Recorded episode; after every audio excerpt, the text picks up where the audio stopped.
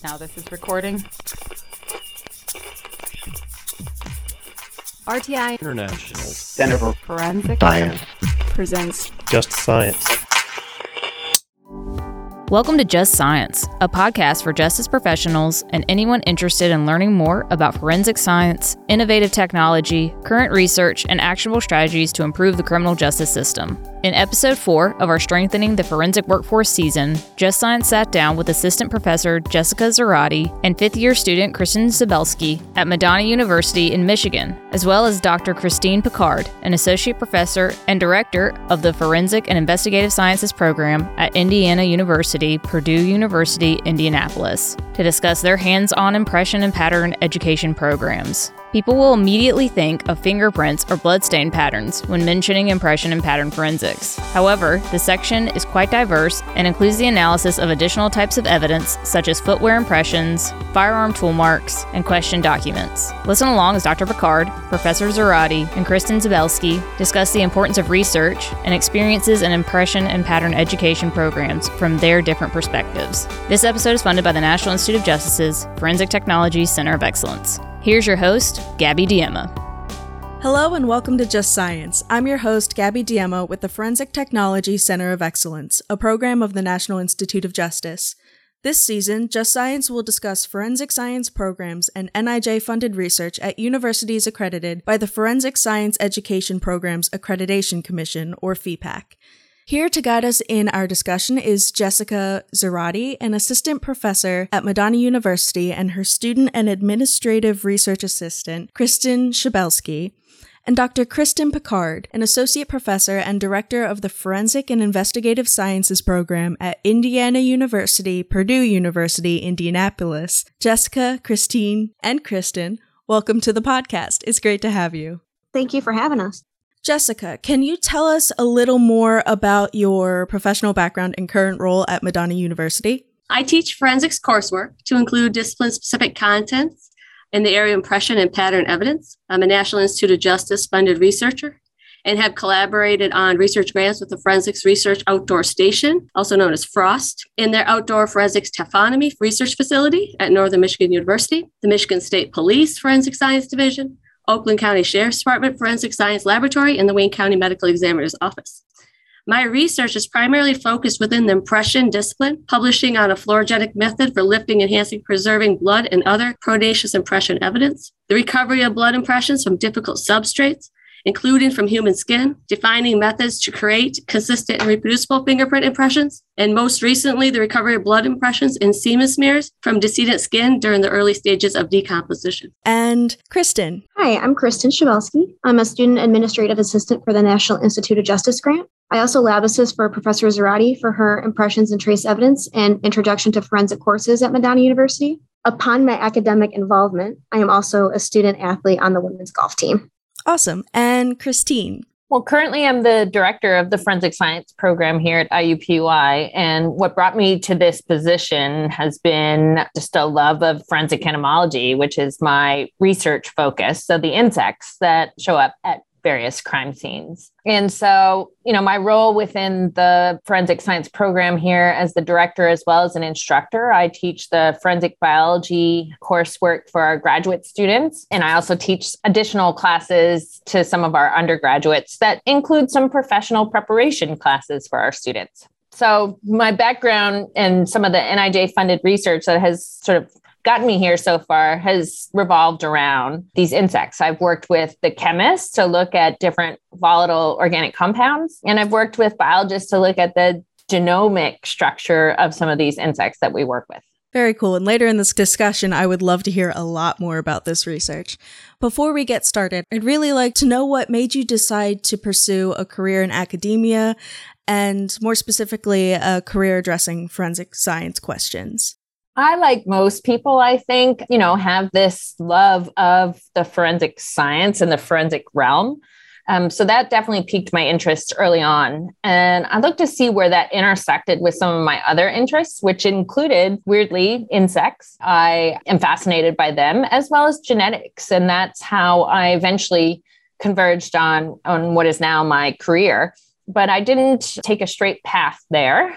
For a while, I was actually a chemist and I worked for a small pharmaceutical company. But what drove me directly into academia was the idea that I couldn't ask and answer questions when I was working in industry. Industry has a bottom line. Academia now, I get to ask and plan experiments and try to answer questions that, are constantly in my head. And it's the greatest job in the world. Excellent. And Jessica? I did originally plan to work in academia. I began my professional career as a police officer. While working as an officer, I invented the ZARPRO fluorescent blood lifters and was awarded a Midwest Forensics Research Center, MFRC grant to conduct additional research with ZARPRO. The MFRC grant was conducted in collaboration at that time with the Michigan State Police Northville Forensics Laboratory, and we eventually began renting lab space at Madonna University to facilitate the grant work. Upon completion of the grant, I was asked to teach in the forensic science program at Madonna University as an adjunct, in which I was able to continue working out of the lab space I acquired via the research grant, and I started mentoring students in their own research endeavors. With that being said, that was 13 years ago. I'm still teaching the forensic science program, and I'm still working on my own research, and it's been very exciting. Excellent. And Kristen, you're still a student, and I'd be interested in hearing what made you pursue and what's keeping you there. Why are you sticking with this career path? Well, Madonna is not far from where I live, so it was one of the first schools I looked at during my college search.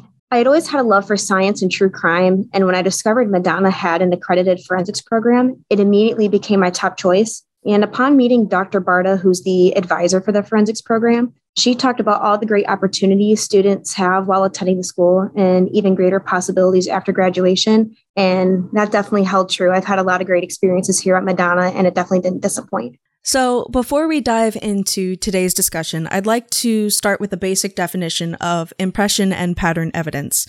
Now, I know a lot of people in our audience might immediately think of fingerprints or blood pattern analysis, but impression and pattern evidence, or IPE, encompasses many important forensic subdisciplines. Would one or both or all of you be willing to provide a brief explanation of what is impression and pattern evidence? Impression and pattern evidence is just that. It's any evidence that is found leaving a pattern of any type. Maybe that could be fingerprints, it could be footwear impressions, it could be a bloody denim mark from blue jeans on a wall. It's really trying to analyze a pattern and see what left it. Fingerprints and footwear are the most common, but there's a number of things that could leave patterns at the scene. And so I know both of your universities have great FEPAC accredited forensic science programs, and I'd be interested in hearing a lot more about them, starting with Jessica and Kristen. So you guys are at Madonna University. Tell us more about the forensic science program there. As stated on our program website, our Bachelor's of Forensic Science degree provides students with a strong experiential foundation across the sciences and a refined knowledge of its application within the criminal justice system. Students within our program also obtain a minor in chemistry or biology, or both chemistry and biology. And I would just say, for more information on our program, listeners can visit our program website, little plug for our university, or even contact our program director, Dr. Jody Lynn Barna. She'd be happy to answer some questions, and we're always excited to take any questions of interest into our program. And Kristen, as a student in that program, what is your perspective on Madonna University? Well, I believe getting an education through a FEPAC accredited university is a great thing to have on a resume. Not all forensic programs are accredited, so it makes our program stand out all the more. In addition, the students really get a great hands-on experience in classes and get to learn a little bit about everything in the forensic discipline. The school also participates in a lot of outside activities, which gives students a better idea of what they want to do post-graduation and even make connections with people for future job opportunities. Awesome. And Christine, tell us about IUPUI and their forensic program. At IUPUI, our FEPAC-accredited program includes two concentrations. So we have a forensic biology concentration and a forensic chemistry concentration. So students will get their bachelor's of science in forensic and investigative sciences. And it is a Purdue degree, Purdue University. That's the side that we're on with our IUPUI. So students in our programs will often dual major in either forensic biology and biology or forensic chemistry and chemistry. And that is because we have a pretty robust science degree that makes up our forensic science degree. And in fact, to get your dual degrees, it's often just one or two extra classes that you end up having to take to get that second degree. Our program is focused on a lot of hands-on activities that include forensic microscopy labs, forensic biology labs, forensic chemistry labs, with the most real experiences we can give them. So in our forensic biology labs, they are working with real biological samples and analyzing and generating DNA profiles on a genetic analyzer 3500 that's present in the lab for the students to use. On the chemistry side, we have ATF and DEA licenses. So students are working on the real chemicals, the real drugs, very small amounts, in order to get that genuine experience. And our forensic microscopy lab has three different types of microscopes that the students use, and each student has their own microscope. So they get to spend 3 to 4 hours at a time during the lab periods looking through the microscope to look at trace evidence and patterns and whatnot. So we put a real emphasis on the hands-on learning our students get. Yeah, so both of your programs sound like they have good general education. You get in depth into the topics, and then you get that hands-on learning that you really need to be a forensic scientist. So in your opinion, what are some of the advantages of FEPAC accreditation, both for your university and for your students? Like you said, our FEPAC accredited undergraduate program is the only undergraduate program in the state of Michigan. So we get a really great selection of students. Our accreditation demonstrates the excellence of our program at Madonna University, meeting the high standards of employers under the Department of Justice endeavors to improve forensic science through partnership between the National Commission of Forensic Science and the National Institute of Standards and Technology. This recognition demonstrates achievements of our students throughout the completion of their degrees and makes them more employable within forensic science profession upon graduation. Students' success upon graduation is evident in the training that we give them here at the university. FEPAC accreditation sets out really great standards that allow employers, especially, to be able to evaluate students that are graduating from that program. So from our perspective at the university, it's a great roadmap for us to ensure that the students are getting proper instruction for that industry. You know, for the students, I think it's that seal of approval. I ask often incoming freshmen, like, why did you decide to come here? And FEPAC is always number one in a lot of their answers. Sometimes it's geography, but certainly students and parents are doing their research on which programs are really scientifically focused, which is what FEPAC allows us to do. And so I think that's the main advantage, is to put everybody who graduates from these programs on level playing field, at least at a minimum, and to be employable. You all mentioned that the programs involve a lot of hands-on learning. You have all mentioned research plays a major role in your programs and is a major role in your specific careers. So I'd be interested in hearing more about any NIJ funding you received to help do this forensic research, and tell us more about the research you and your students are doing. Sure. You know, research is such an integral part of the learning experience. I think just getting that experience, asking questions, like I said before, testing hypotheses, you know, forge new paths to understand something that we've been working with for a long time, which includes a lot of forensic science, is really important to the growth of forensic science, to the growth of the students as lifelong learners, and of course, to my own growth, which I just really enjoy. So in our case, some of the research that we were interested in had to do on the forensic entomology side. So it's the insects, of course, that come in shortly after death, and they can be useful to establish a time since the person's been, at least a minimum time since that person has been dead. And so they're very useful after a certain amount of decomposition has occurred. However, they're natural systems, right? They are huge populations of these insects out there that have a lot of variation. And I always make the comparison to, you know, line up 10-year-old boys, and you're going to see a lot of height variation there because there's just natural variation in the population. Believe it or not, the same thing happens with maggots. Even though maggots may be all the same age, so to speak, they may differ in lengths. But because we use the reverse, because we use the length of the maggot in order to estimate the age, that variation increases, uncertainty around some of the estimates, or makes them the estimates larger, which may not be all that useful. So some of the first funded research that I had we artificially selected for really, really fast growing maggots and really, really slow growing maggots. And then we sequenced their genomes so that we could look for these different molecular markers or genetic markers that are associated with the fast or the slow. And so practically speaking,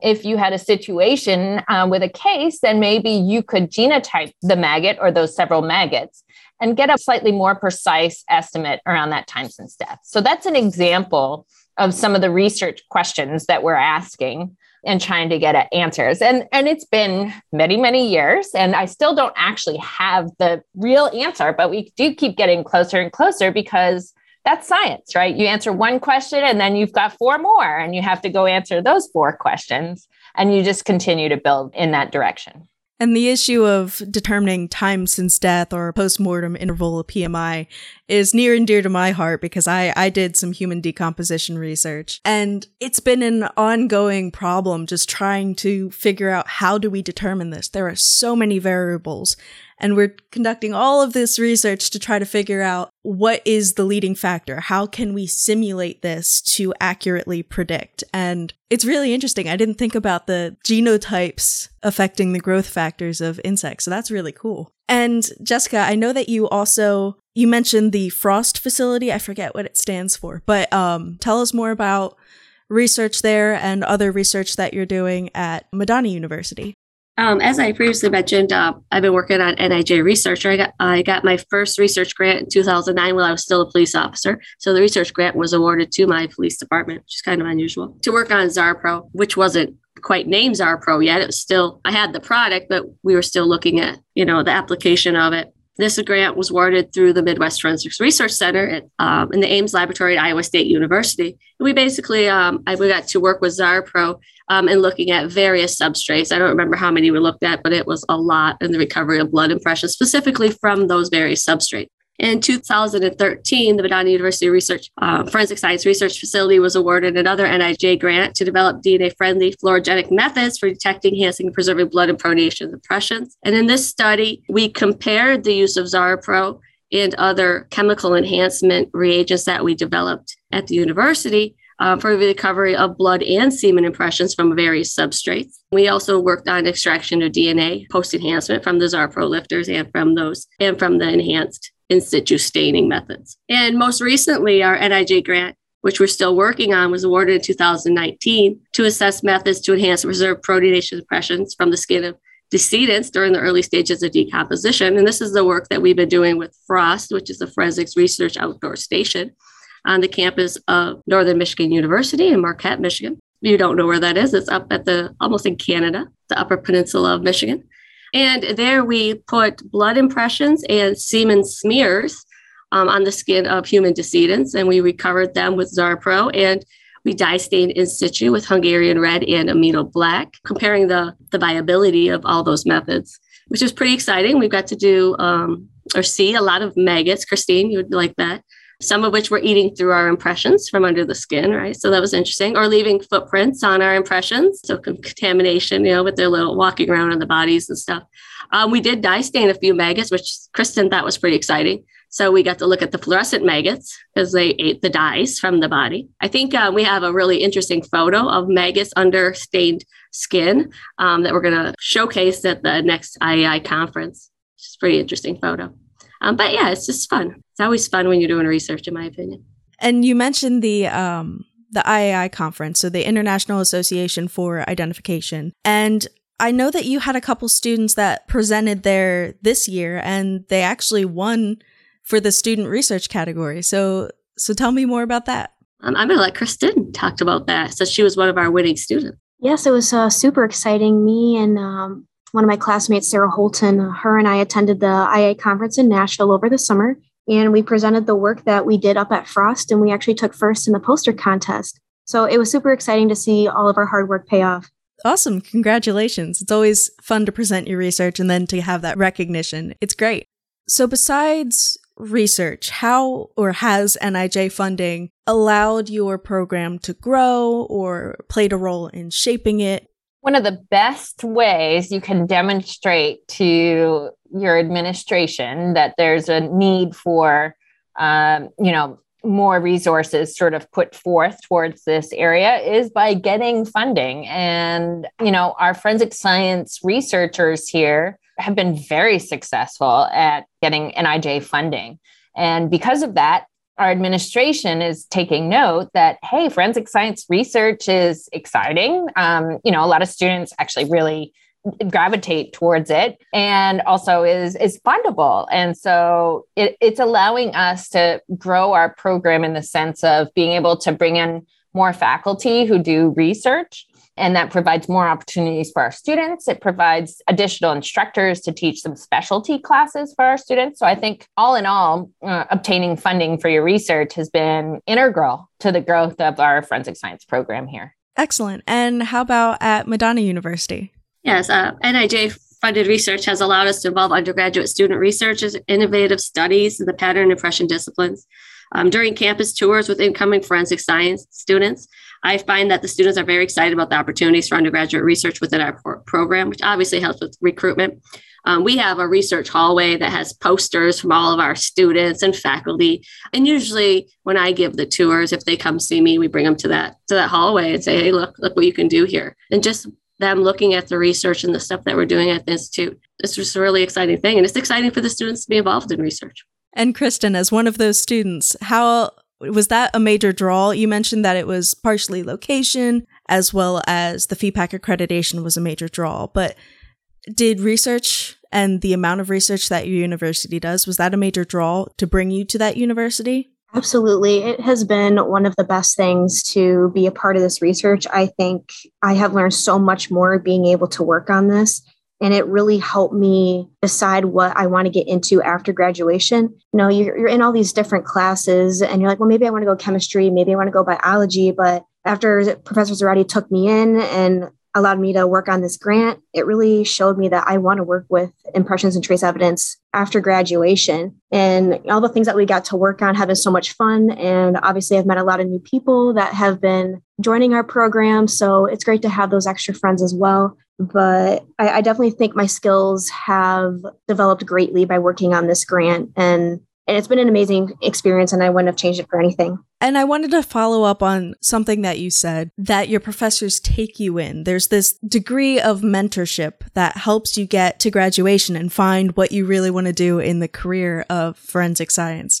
So I'd be interested in hearing more about the mentorship structure at your universities. Also, are there any internships in addition to all that student research and hands-on learning that you do? Our university, you know, in terms of mentorship, certainly we have professors will mentor undergraduate.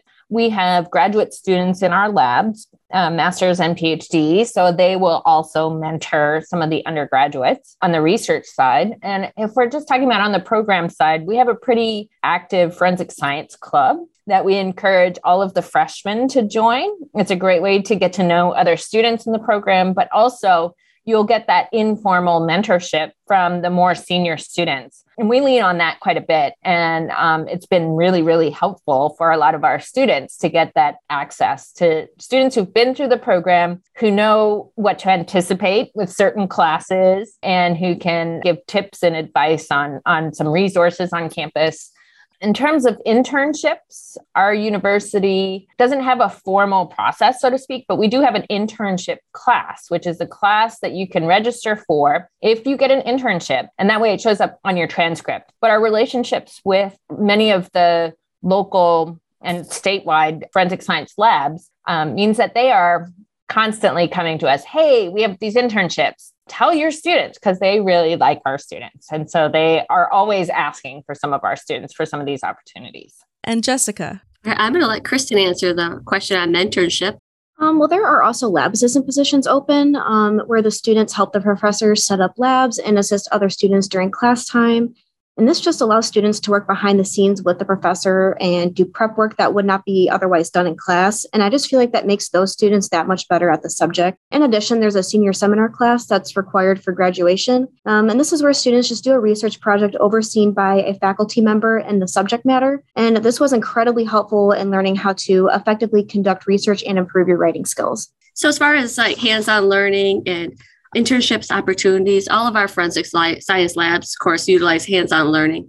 And the students have a number of opportunities to conduct research while completing their forensic science degrees, as faculty members in all areas of our forensic science programs offer student research opportunities. Student internships are also available. We have students intern at the Michigan State Police Lab System, Oakland County Sheriff's Department Forensics Lab, along with other public and private laboratories. In addition, this is something that we do as well as I founded a Run a Cold Case investigative research team, which was the first of its kind in the state of Michigan, in which we partner with local and state police to conduct comprehensive case reviews on open unsolved cold cases. In recognition of the benefits of this cold case team, the Michigan State Police is now considering the work of our students on the cold case team as an internship with their agency as well. So they work with me, but they're working on MSP cases, so they get that as an internship opportunity as well. So we have a number of really unique opportunities here at Madonna for them to get involved and really make a difference in the field, even before graduation. You all mentioned these close relationships with your local, state, and federal agencies. Do you find that this makes your students more likely to pursue graduate studies? Does it help them get hired more quickly because they already have experience with these agencies and they know what your students are capable of? These research experiences that the students get are invaluable, I think, at the very least, to getting them to the conferences, to meeting and networking. I think that's really, really important, whether it's local, regional, or national conferences. I think that's an invaluable experience for the students. But also, when they get to the interview stage, they have a leg up, I think, because they've been doing so much of the work in the lab and they've gotten really good at it. If they also had opportunities to be teaching assistants, there's no better learning of a subject matter when you have to teach it to someone else. And so those experiences, I think, are really, really good for the students. So you mentioned professional conferences, and we talked a little bit already about the International Association for Identification, or IAI, conference, but what other professional conferences do you and your students regularly attend? You know, one that our students pre-pandemic used to always, the Forensic Science Club always organized a trip to the American Academy of Forensic Sciences conference. I mean, they love that conference. There's so many opportunities to hear just the most fascinating stuff at these conferences. So that was definitely a big one, but it's gotten rather expensive. It's always in pretty expensive cities. So it's just been more difficult to accomplish that. We're telling our students about the Midwest Association of Forensic Science. It's usually tends to be within driving distance. It's not as expensive as AAFS. And it's also a really great opportunity to network with scientists, forensic scientists that are regional, which has been always really, really good. Outside of that, because my research spans a few different areas, sometimes research students will go to entomology meetings. So go to the insect meeting to talk about forensics to the insect scientist. Or there can be other types of scientific meetings on the chemistry side that our students may go to, like the American Chemical Society.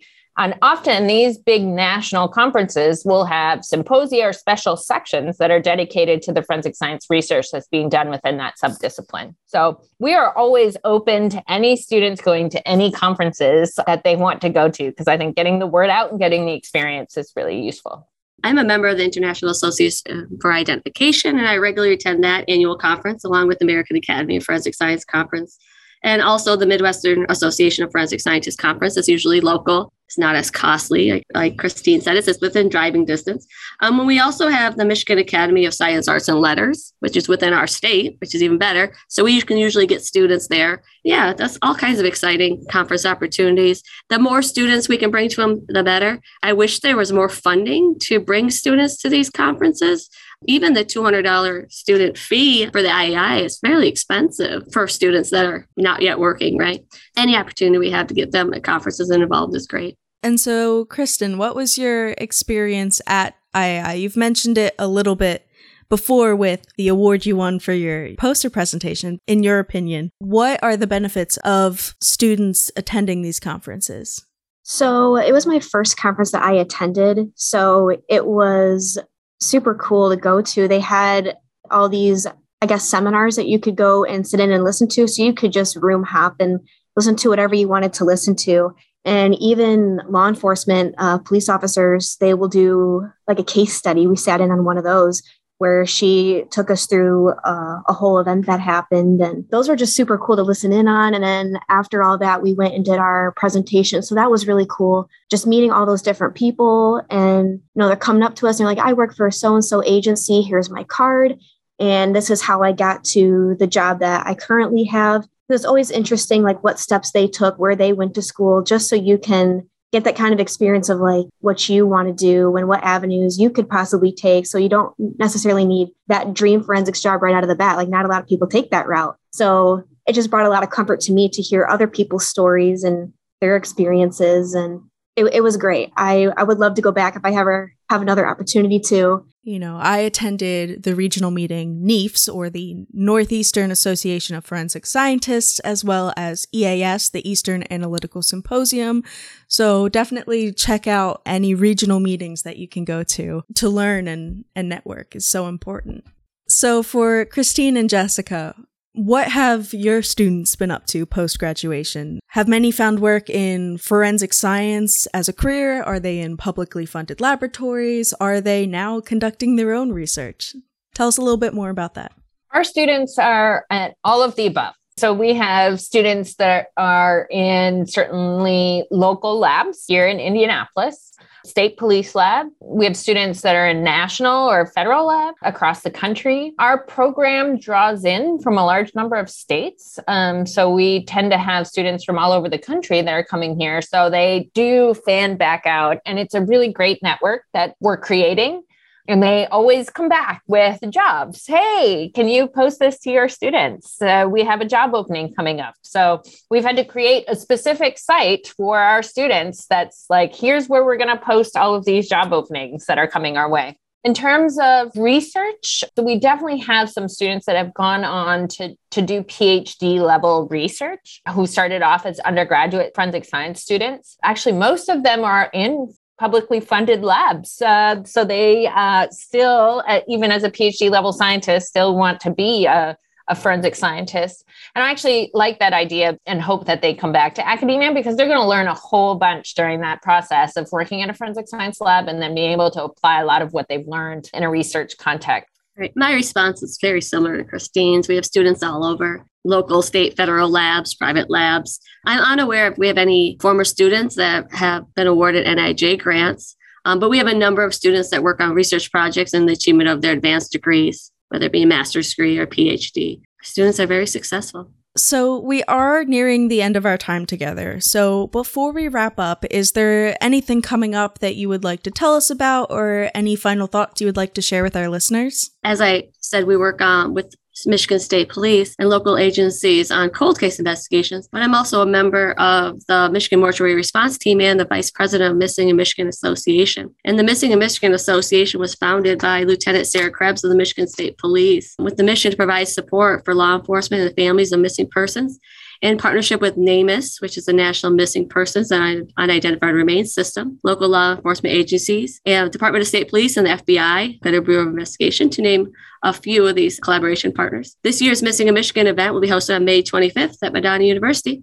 And we'll have law enforcement training, private session for the family members of missing persons, and a public session to help raise awareness for the missing. In Michigan alone right now, we have over 3,800 missing people, with 874 of them being children. So that's also another thing that our students work on. And if anyone is in Medina area on the 25th, come and join us. I have two parting thoughts. The first is follow your passion, like find that one thing that you really love, and you'll be amazed at how many opportunities that opens up for you. So I do hope, you know, that more people get into forensic science research. Coming from the perspective of trying to find PhD level instructors, it's actually, there are a very small number of them out there, and it would be great to increase the number of folks that are doing forensic science research.